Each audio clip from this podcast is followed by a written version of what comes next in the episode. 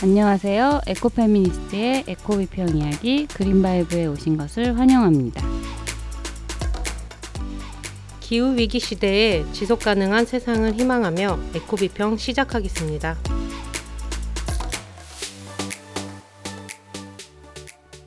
안녕하세요. 장우월입니다. 안녕하세요. 김무리입니다. 저희 사화는 어, 여성의 서사로 본 권력과 욕망에 대하여 이야기해 보려고 하는데요. 오늘은 제가 호스트로 이야기를 해 보겠습니다. 어, 최근에 그 미디어를 보면서 여성이 1인 주인공인 작품들이 되게 많이 선보이고 있는 것 같아요. 예전에는 여성이 주인공이면 꼭 재벌집 그 남자가 주인공이 나타나고 해서 뭔가 신데렐라 스토리? 아니면 뭐 얼굴에 점을 찍는다든지 이러면서 여성의 복수극? 아니면 뭐 바람난 뭔가 여성? 뭐 이런 치정 멜로? 이런 것들이 주였던 것 같아요. 여성의 연애 스토리가 음, 대다수였던 반면 요즘에는 되게 여성이 주인공이면서도 주 남성들의 서사에서 자주 볼 수 있었던 뭐 권력이라든지 욕망에 대한 이야기를 할 수 있는 것들이 종종 보여가지고 좀 반가운 마음이 들더라고요. 그래서 오늘 주제로 이걸 한번 이야기해보면 좋겠다 해가지고 가지고 와봤습니다. 제가 봤을 때 여성들도 당연히 본성으로 권력이나 욕망을 가지고 있을 것 같아요. 근데 이게 시대가 그거를 허락하지 않았던 것 같고 여성이 권력을 탐하거나 내가 가지고 있는 욕망을 드러내면 사람들이 좀 낙인을 찍었던 것 같아요. 여성이 좀 나댄다던가 아니면 쟤 왜 이렇게 자기 주장이 세? 센 여자네? 막 이런 음. 식으로 주변에서 좀 따가운 시선을 보냈던 것 같고 아예 옛날에는 중세시대 때는 그걸 제가 봤을 땐 마녀사냥이라는 이름으로 재능 있는 여성들이 죽음, 죽임을 당했던 것 같아요. 근데 저랑 무리 씨가 최근에 같이 읽은 책이 있잖아요. 네. 커리어 그리고 가정이란 책을 읽었는데 이 책은 하버드 경제학과의 여성 최초의 종신 교수 클라우디아 골든이라는 분이 쓴 책이에요. 근데 이 책이 딱 제목에서도 보여지듯이 여성의 커리어 그리고 가정에 대한 이야기들을 하고 있거든요. 책은 미국의 대졸 여성들에 대한 이야기예요. 그래서 조금 이야기 대상된 사람들이 좀 협소한 부분이 있기는 해요. 그래서 미국의 그 대졸 여성들을 세대별로 분석해서 왜 우리가 지금 성별 임금 격차가 있는지 찾아가는 과정들을 이 책에서 담고 있는데 약 100여 년간의 그 1세대에서 5세대로 여성을 나눠 가지고 이 사람들이 어떻게 커리어를 추구해 나갔는지에 대한 이야기를 보여주는데 여기에서 말하는 커리어는 그냥 단순히 돈을 벌기 위한 그런 직업이 아니라 내가 이 커리어를 위해서 계속 일을 하면서 계속 진전시켰던 것. 그러니까 온전한 관심과 집중을 쏟, 쏟을 필요가 있는 일이라고 표현을 하거든요. 그래서 지금 여성들이 어떻게 커리어를 추구해 나갔고 어떤 제약을 경험했고 일을 어떤 과정을 통해서 해결해 나갔는지를 굉장히 통계 중심으로 보여줘요. 그래서 조금 책을 읽, 읽는 거는 좀 어려웠던 부분이 있었던 것 같아요. 음, 무리 씨는 이 책 읽을 때 어떠셨어요? 일단 저는 커리어에도 크게 관심이 없고 가정에도 크게 관심이 없다.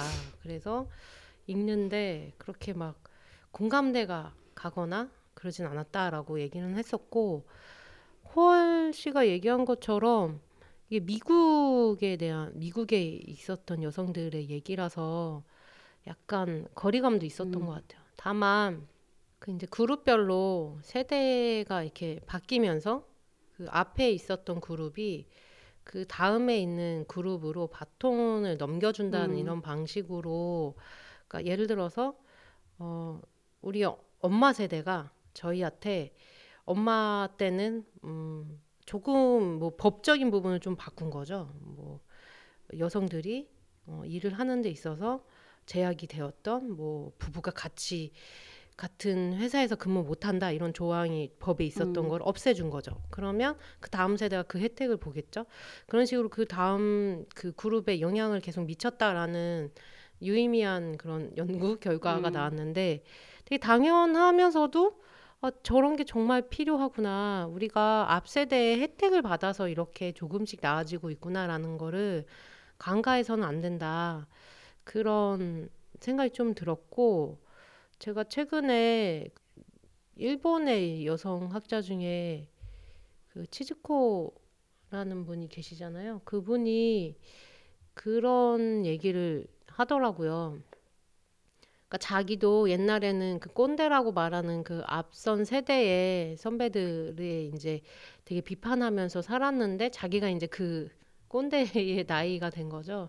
근데 과연 내가 그 막 비판했던 그렇지 않은 사람이 되어 있는가 이런 거에 대한 좀 고민이 들었다라고 하는데 음. 하지만 어, 내가 그 전 세대에서 이제 혜택을 받은 것처럼 본인도 어느 정도 기여를 한 거라고 생각한다라고 이제 그런 뉘앙스의 글을 보고 어, 저도 그런 편이었거든요. 음. 앞 세대에 이제 그 386이라던가 이런 사람들이 너무 꼰대처럼 음. 자기네들 과업을 너무 과시하고 이런 거가 되게 꼴보기 싫었던 부분들이 있었는데 생각해 보면 그들 덕분에 우리가 누리는 것들이 되게 많고 음. 그들 덕분에 아, 안 좋은 그 뭐 노처녀라다 이런 말들은 지금 할 수도 음. 없잖아요. 음. 이런 문화가 만들어진 것도 어떻게 보면 같이 만든 거기도 하지만 어, 앞 세대에 있었던 사람들의 노력의 결실이기도 하겠다라는 생각이 들어서 좀 감사한 마음이 들었습니다.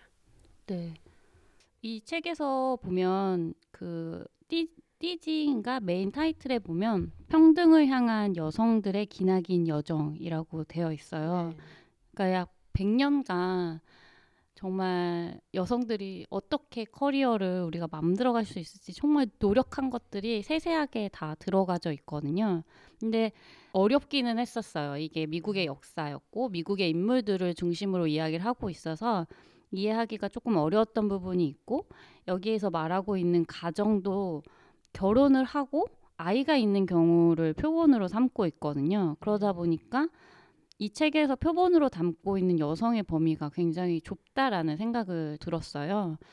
그러면서 이 책에서 아마 추천글을 쓴 걸 보면 이 책이 뭐 소- 성별 소득 격차나 소득 불평등에 대한 완벽한 해결을 해결하는 답을 제시했다 이런 문구가 있더라고요. 근데 이 책을 읽으면 읽을수록 어, 완벽한 답은 아닌 것 같은데 음, 어느 정도는 이 책을 가지고 저희가 뭐 좋은 표본이나 좋은 예시는 가지고 올 수 있어도 이 책이 말하고 있는 것들을 우리가 완벽한 답이라고 말하기에는 좀 동의하기 어렵다라는 생각이 음. 들었어요. 그래도 이 책에서 말한 탐욕스러운 일이라는 용어 음. 자체는 되게 어쨌든 용어가 만들어져야 그거에 대해서의 문제 제기라든지 아니면 네. 그걸 가지고 토론을 해볼 수 있기 때문에 이 책에서 만든 탐욕스러운 일이란 용어는 되게 어, 인상 깊었던 것 같아요. 이 책에서 탐욕스러운 일이라는 그 용어의 뜻은 가차없는 밀도로 불규칙한 일정에 대응해 가면서 장시간 일할 것을 요구하고 그 대가로 높은 보수를 지급하는 일들이라고 표현을 하거든요. 그래서 예를 들어서 변호사라든지 아니면 회계사 그리고 또 뭐가 있죠? 이런 분들을 좀 표현을 하는 거예요. 그래서 항상 그 금융업인데. 어 맞아요 금융업계 항상 온콜이 음, 온콜이라는 네. 단어가 나오죠. 그러니까 온콜이란 표현 자체가 항상 대기하고 있어야 음. 되는 그래서 뭐 언제든 고객이 전화하면 그걸 대응해 줘야 되고 언제든 뭐 바로바로 뛰쳐 나갈 수 있고 예. 그런 일들 자체 그런 것들 때문에 성별 불평등이 일어나고 있다라고 표현을 해요. 네. 그러니까 예를 들어서 부부가 결혼을 했을 때 둘이 똑같은 일을 하고 있다가 한 남편이 탐욕스러운 일 쪽으로 이제 그 일을 하다 보면 이게 아무래도 시간을 투자하는 만큼 보수가 높아지기 때문에 가구 소득을 계속 높이기 위해서는 결국은 누군가는 온콜을 해야 되잖아요. 네. 가정의 온콜. 그러니까 자식이 있을 때 자식이 뭔가 일이 터지면 그 가족 자식한테 바로 달려갈 수 있는 사람이 한 명은 있어야 되잖아요. 그러니까 결국은 여성이 자기의 커리어를 포기하고 가정의 온콜 상태로 가버리고 남편은 커리어의 온콜 상태로 가버리게 되는 거죠. 음. 그러면서 결국은 여기에서 막 표현을 하는 게 이거를 가구 소득을 높이기 위해서는 결국엔 공평성이 내버려지고 이렇게 내버려진 공평성은 결국은 성평등도 버려지게 된다라는 표현을 쓰거든요. 그래서 거기에서 되게 저도 고개를 많이 끄덕였던 것 같아요. 부부 사이에서 결국에는 아이를 키우고 그러려면 돈이 더 많이 필요하고 이러면 어쩔 수 없이 탐욕스러운 일, 일을 갖고 있는 사람이면 저 같아도 그쪽으로 선택을 누군가 하게 될 것 같은 거예요. 그랬을 때 사회 통념에서 여성보다는 남성이 그 일을 선택하게 되는 경우가 많이 벌어지는 거죠. 그러다 보니 남성은 결국 가정도 갖고 커리어의 속도도 낼 수 있는데 여성의 경우에는 결국은 커리어를 포기하거나 그 속도를 늦추게 되고 가정일을 챙기게 되는 거죠. 그러면서 결국 커리어를 계속 이어나가기가 어려워지고 그냥 단순히 나중에 이제 일자리를 찾게 되는 일이 벌어지는 거예요. 그래서 이 책에서 계속 탐욕스러운 일에 대한 거를 뒤에 후반부에 예시부터 되게 다양하게 들고 있는데 우리 한국 사회에서도 이 탐욕스러운 일에 대한 사회적인 토론이 좀 필요하지 않을까라는 생각이 들었어요. 그리고 저희가 아마 1화쯤에서 얘기했던 것 같은데 성장만을 최고의 가치로 삼는 지금 자본주의 시대에 살고 있잖아요. 그렇기 때문에 계속 탐욕스러운 일에 사람들이 빠져들 수밖에 없는 상황인데 지금 이런 기후위기 시대에서 계속 성장만을 추구하는 탐욕스러운 일에 대한 대전환도 필요한 것이 아닌가? 그렇다면 이게 변화하면 우리 사회가 조금 더 건강하게 잘 유지될 수 있는 방법을 찾을 수 있는 것이 아닐까라는 생각이 들면서 계속 어떻게 탐욕스러운 일을 바꿔 나갈 수 있을까라는 좀 고민을 하게 된 것 같아요. 근데 여기서 그런 얘기가 나오잖아요. 음, 가정이 이제 만약에 그 일- 우리가 말하는 일반적인이라는 가정, 그 가족이라는 형태가 구축이 되면 그 안에서 이 우리 우리 가족 안에서 어, 만약에 경제 활동을 한다고 했을 때 최대한의 경제력을 극대화시키는 음, 그걸 이제 고민하는 거죠. 그러다 보면 내가 아이를 돌보는 게 오히려 밖에 나가서 돈 버는 것보다 나 이런 결정에 의해서 이제 뭐 엄마나 아빠 중에 선택을 하겠죠. 음, 근데 대부분 그게 여성이 된다는 거죠. 음, 그러니까 근데 과연 여성이 더 많이 그런 뭐 온콜 상태인 그 탐욕적인 일자리를 갖고 있는 여성이 있어요. 그렇다면 남자들이 그걸 포기할 수 있을까? 자기 일자리 음. 아주 뭐 탐욕스러운 일자리를 엄청나게 많이 버는 건 아니지만 음, 여성하고 남성이 비슷한데 여성이 조금 더 벌어. 음. 그랬을 때 과연 남성들이 음. 자기 일자리를 포기하고 가정을 할 수 있을까? 저는 그런 생각도 좀 들었거든요. 맞아요.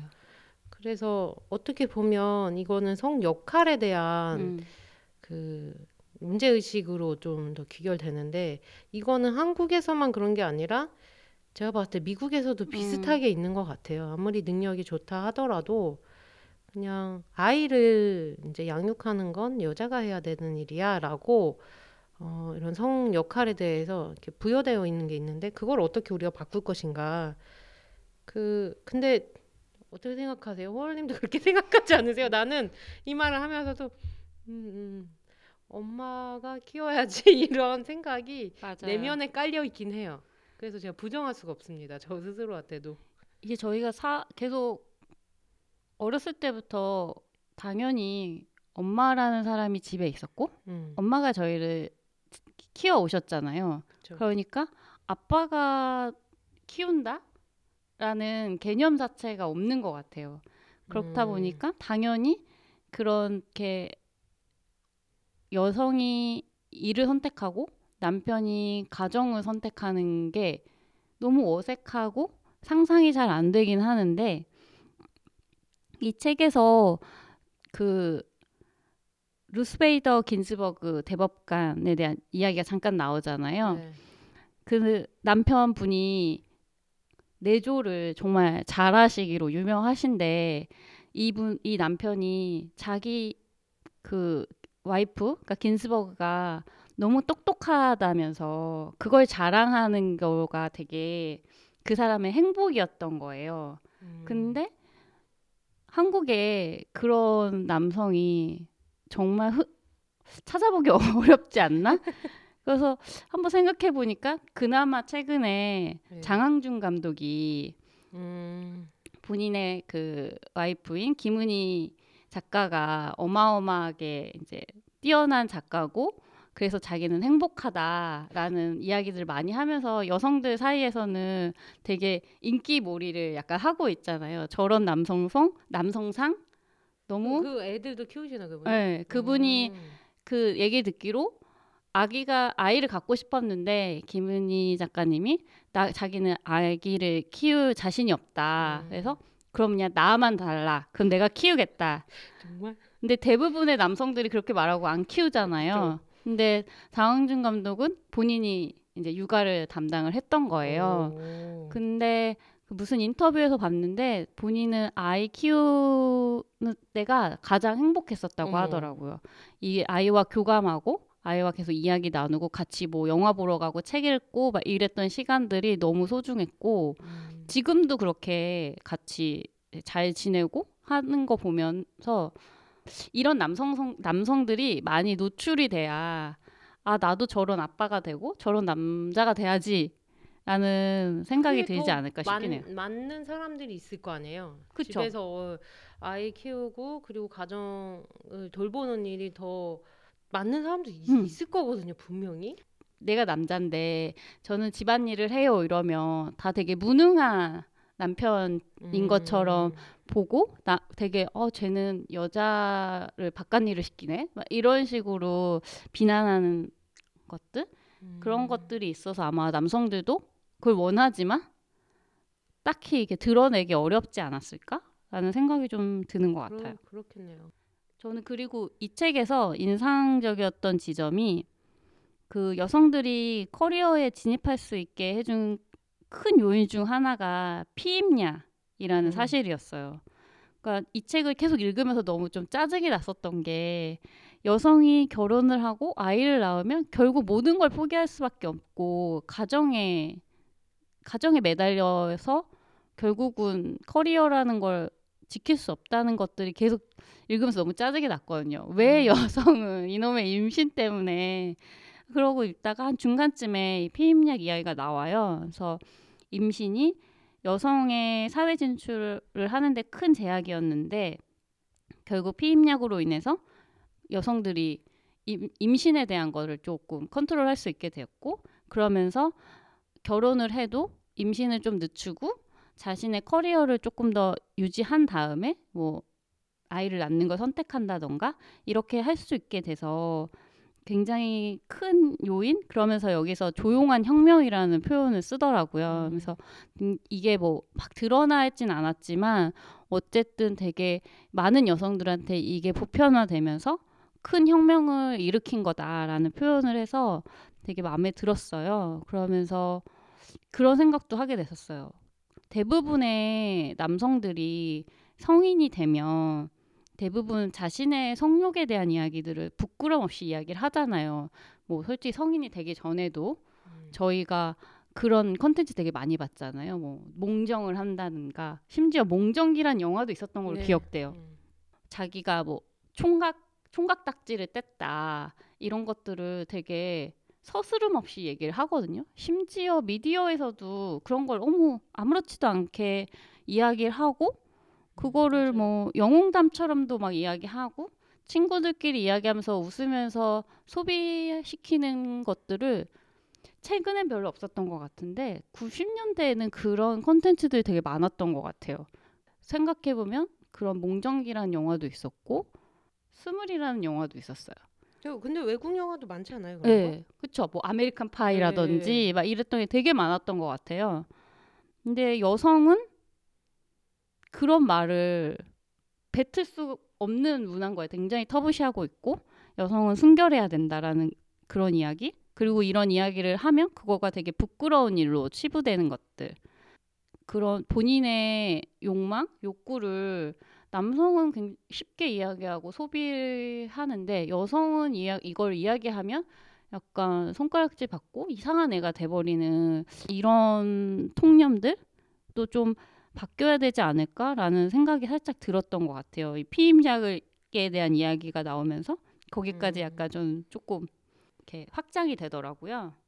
그리고 아까도 말했듯이 이 책이 미국의 역사를 바탕으로 하고 있었기 때문에 특히 1세대, 2세대, 3세대는 잘 이해가 안 됐어요. 그 세대의 미국의 역사가 어떤 시기였고 어떻게 흐르고 있는지를 알 수가 없었는데 한 4세대쯤 되는 시기 이야기 할 때는 제가 정말 재밌게 본 미국 드라마 Mrs. America가 생각이 났었어요.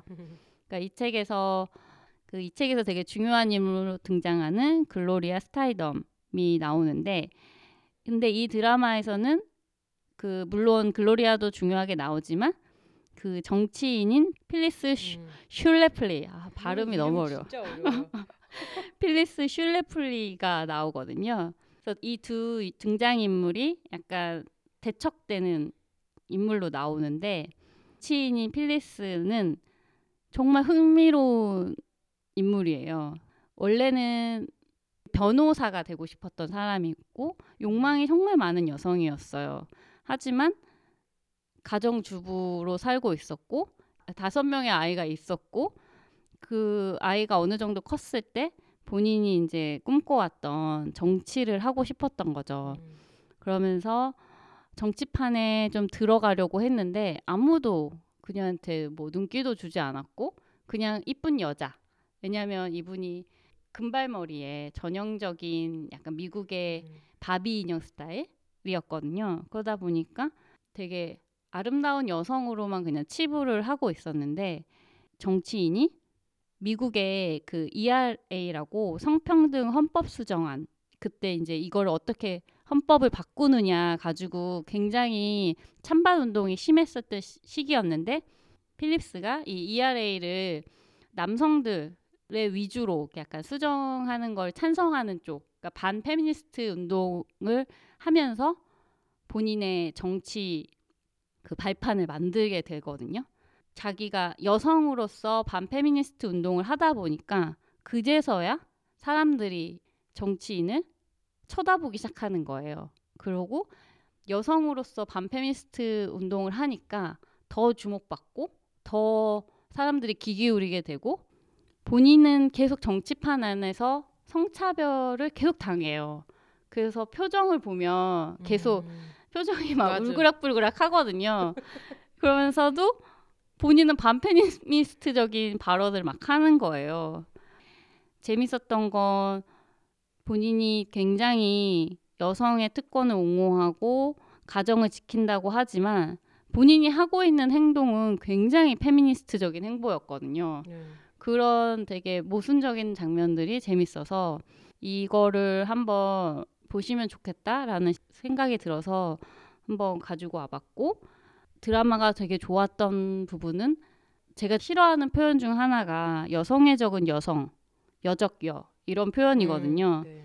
드라마도 어떻게 보면 여성과 여성의 대립이라고 생각할 수도 있어요. 이 페미니스트 운동 쪽에서 가장 유명한 글로리아 스타이덤이랑 그다음에 반페미니스트 운동을 했던 이 필립스 정치 이 둘이 싸우는 걸로 보일 수는 있겠지만 이 드라마에서 보면 여성의 적이 대다수 남성일 때도 있고 그게 어느 정도 여자일 수도 있고 그리고 연대하면서 같이 싸워 나가는 사람이 대다수 여성인 경우도 있지만 그게 남성인 경우들도 이렇게 보여져요.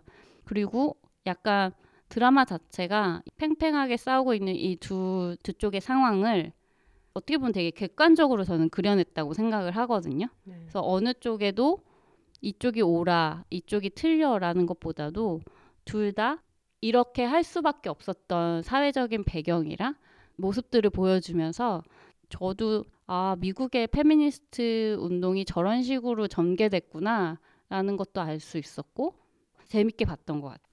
무리 씨도 이 드라마 보시지 않으셨어요? 호연 씨가 출연해줘가지고 케이트 블란쳇 좋아하시잖아요. 그쵸. 저도 좋아하는데 너무 멋있게 나온다고 그래서 아, 그럼 봐야지 하면서 봤는데 진짜 연기의 신인 것 같아요. 우리 입장에서는 싫어할 만한 캐릭터인데도 너무 매력 어, 맞아, 있더라고요. 맞아. 그리고 저럴 수밖에 없겠다라는 좀 약간 공감도 가고 음. 짠함도 있었고 그 안에서 여성이라서 할 수 있는 일과 여성이라서 할 수 없는 일 안에서 내적 갈등이 계속 파도처럼 이는 그 사람의 연기를 보면서 아 저 시대에 어, 저런 욕망 그 무리 씨가 이번 화에서 얘기하는 나도 성공하고 싶고 음. 나도 나로서 인정받고 싶다는 그 영- 열망이 가정 주부로 어, 아이들을 잘 키워서 인정받는 열망과 별개잖아요. 음, 그두 개를 다 이룰 수 있는 시대였으면 가능했을 텐데 그렇지 않은 시대였기 때문에 어, 굉장히 힘들어 힘들게 그걸 쟁취해 가는 그런 과정이 있었던 것 같아요. 오히려 저는 글로리아 스타이덤보다 그 케이트 분차, 블란쳇이 이제 연기한 그 캐릭터에 더 많이 공감이 갔던 것 같아요. 그렇죠. 예.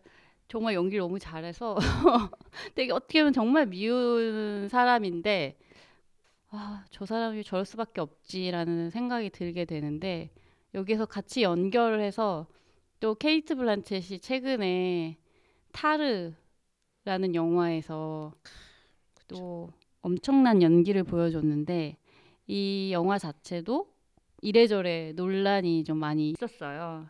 저도 보면서 계속 약간 갸우뚱 갸우뚱 하면서 봤는데 타르를 보면서 어, 여성의 권력과 욕망에 대한 이야기들이 조금 다른 차원으로 만들어졌구나.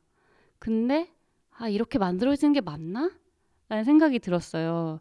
왜 이런 생각을 하게 됐냐면 영화를 안 보신 분들도 있으실 것 같아서 간단하게 설명을 드리면 타르에서는 케이트 블란체가 여성으로는 처음 베를린 피라모니 수석 지휘자가 된 리디아 타르라는 여성을 연기를 하거든요. 근데 이 리디아 타르라는 사람이 어마어마한 그 능력을 갖고 있어서 본인이 그런 수석 지휘자가 될 동안 뭐 여자라서 손해봤다거나 이런 것이 없이 계속 승승장구한 인물로 나와요. 그래서 뭐 소수자 연대, 여성주의 이런 거에 전혀 관심이 없는 사람으로 나오거든요. 본인은 뭐 여성의 날이 무슨 언젠지도 모르고 이런 사람이에요. 그랬을 때 처음에는 아 뭐야 저 여자 왜 저래 약간 이런 생각이 좀 들었거든요. 그러면서도 이걸 도대체 무슨 이야기를 하고 싶어서 이런 주제를 꺼냈지? 라면서 되게 복잡한 생각이 좀 들었던 것 같아요. 이 영화가 주된 흐름은 그런 권력형 성범죄에 대한 이야기인데 이걸 가해자 자리에 레즈비언 여성인 걸 세우면서 보고 나서도 되게 복합적인 생각이 들었던 것 같아요. 뭐 심지어 그 베를린 피라모닉에는 지금 현재 여성 지휘자가 한 분 계시거든요. 그분은 이 영화를 보고 굉장히 불쾌감을 공식적으로 표현을 하기도 했었어요.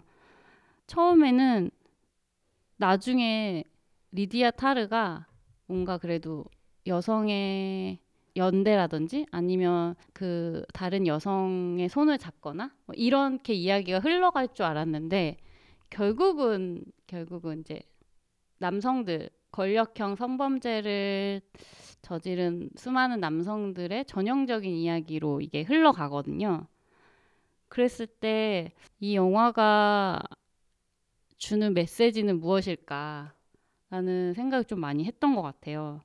제가 그냥 느꼈던 거는 남성 여성의 이야기가 아니라 권력이 어떻게 부패하는가 그리고 부패한 예술가들의 결과물은 우리가 어떻게 평가해야 되는가에 대한 이야기를 하는 건가 라는 생각이 들면서도 조금 아쉬움은 좀 있었던 것 같아요. 이걸 꼭 레즈비언인 여성을 주인공으로 세우는 게 맞았을까? 라는 생각도 좀 드는 것 같아요. 어떠셨어요?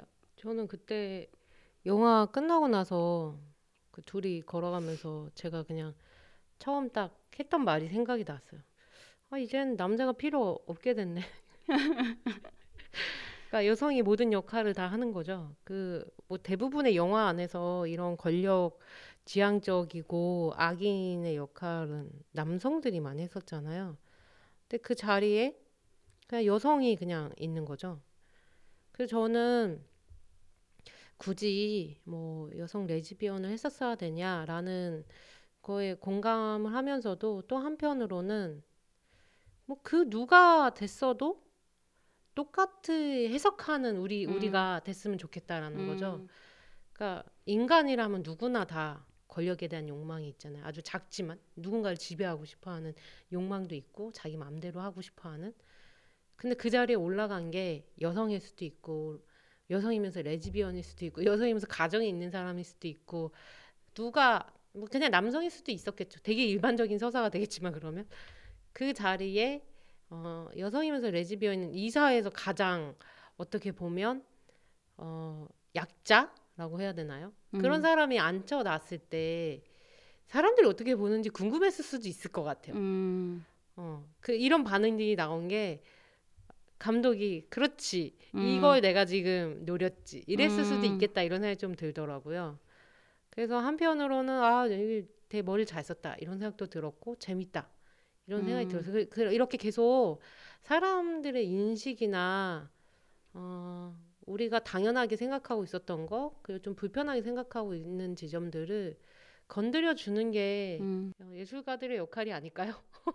그 저는 계속 복, 되게 복잡했는데 딱 나와가지고 무리 씨가 딱 이 얘기했을 순간 아 그렇구나 머리가 깨어지는 느낌이 살짝 나긴 했었어요. 그러니까 저도 여성이라는 고정관념에 내가 갇혀서 이 영화를 계속 보고 있었구나. 그러니까 왠지 여성이면 약자일 거고 그러면 언, 이- 저 여성은 어쨌든 선한 인물일 거고 뭔가 당연히 여성의 날도 알고 있고 막 이럴 거라 생각을 했는데 저희 주변에 보면 여성의 날 자체도 모르는 여성이 굉장히 많을 수도 있잖아요. 그래서 아 이것 또한 나의 고정관념이었겠구나라는 생각이 들면서 여성이 권력과 욕망을 드러내는 그 순간이 무조건 추앙받거나 박수받을 건 아니고 여성도 어쨌든 인간 자체로서 결국엔 그 권력이 잘못해서 부패가 되면 뭐 인간이 그러하듯이 한순간 나락으로 그냥 훅 떨어지는 거구나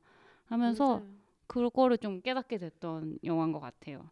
타르에 대해서 비판글도 많이 올라오고 다양한 이야기들이 나오는 거 보면서 아 이제는 이런 걸 가지고 이렇게 얘기할 수 있는 시대가 됐구나라는 생각이 좀 들면서 그러니까 여성이 다양한 얼굴들을 가지고 다양한 캐릭터를 연기하는 것도 해서 이렇게 찬반 토론이 일어나는 것도 어떻게 보면 되게 저희가 한 발자국 더 나가는 일이 아닐까라는 생각이 들면서 계속 좋은 얘기만 했는데 제가 최근에 JTBC 드라마 대행사를 뒤늦게 이제 찾아보기 시작했어요.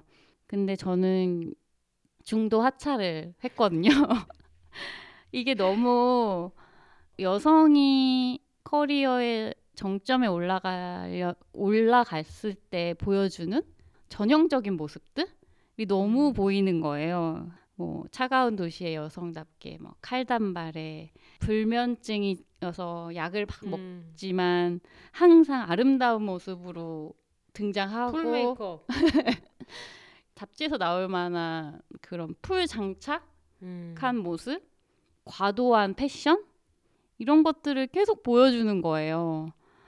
저런 외적인 모습을 부각하는 걸까? 굳이 저렇게까지 안 해도 저 여성이 얼마나 똑똑하고 얼마나 일에 대해서 집착을 하고 일을 좋아하고 이러는 걸 알 수 있을 텐데 아, 자꾸 왜 저렇게 보여주지 하면서 그 부분을 계속 아 좀 그런데 이러면서 보다가 3, 4화쯤인가 약간 남성 대 여성으로 갈라치기 하는 느낌이 나는 거예요.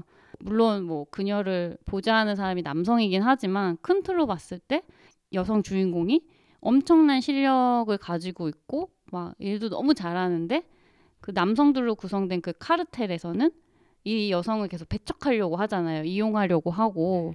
그러면서 결국은 주인공과 남성으로 구성된 카르텔들의 싸움으로 보여주면서 아 너무 진부하다 싶어가지고 보다가 결국은 저는 하차를 했는데 아까도 제가 미스, 미세스 아메리카에서 말했듯이 남성과 여성의 대립이라든지 막 여성과 여성과의 대립 이런 식으로 저는 자꾸 만드는 게 별로 좋지 않다라는 생각이 들거든요.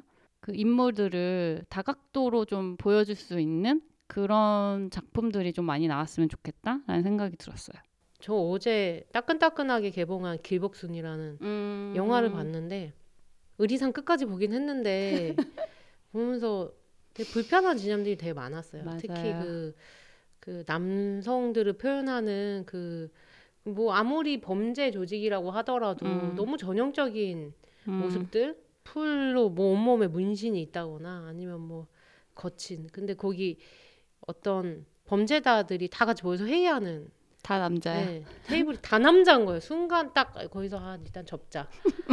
아 이거 너무 고리타분. 근데 거기서 왜 주인공은 여자로 세워놓고 음. 주변은 다 남성인지 그리고 아, 악인 한 명을 또 여, 여성으로 음. 해놓긴 했는데 여적 여로만 이렇게 음. 한 거예요. 왜 미워하는지 모르겠어. 음. 여자라 미워하는 것 같아. 이게 되게 타당성 없는 그 미움의 근거도 질투 같이. 음. 근데 저는 그런 어, 뭐, 뭔가 여성이 주인공만 했지 전혀 안에 그 그쵸. 스토리 안에 여성을 배려하지 않은 구성이라던가 음. 권력의 모든 건 다 남성들이 갖고 있어야지 음. 이런 게 깔려 있는 드라마는 뭐 현실 세계의 어떤 뭐 포럼 같은 것도 그렇고 일단은 배척하는 편입니다 저는 저는 이 이야기를 함, 하고 싶었던 것 중 하나가 이제 이제 여성들도 자신의 욕망을 숨기지 않고 드러내고 권력을 추구하면서 커리어를 되게 지속해 나갈 수 있는 시대라고 생각을 해요.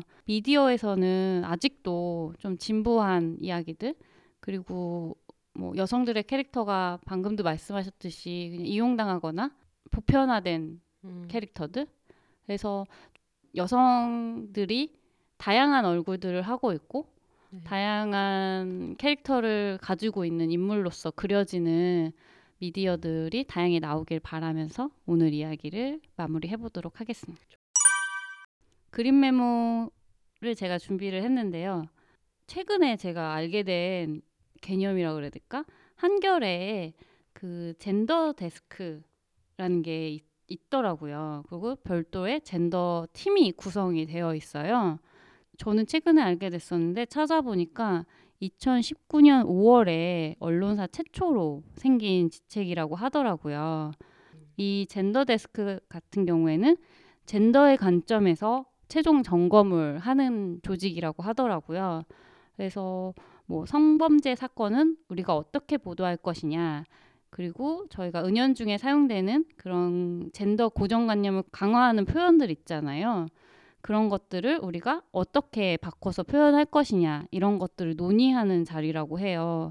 그래서 오 되게 좋은 개념이다라는 생각이 들어서 오늘 이야기 드리면 좋겠다 싶었는데 이게 2021년도에 젠더 보도 가이드라인을 발표를 했었어요.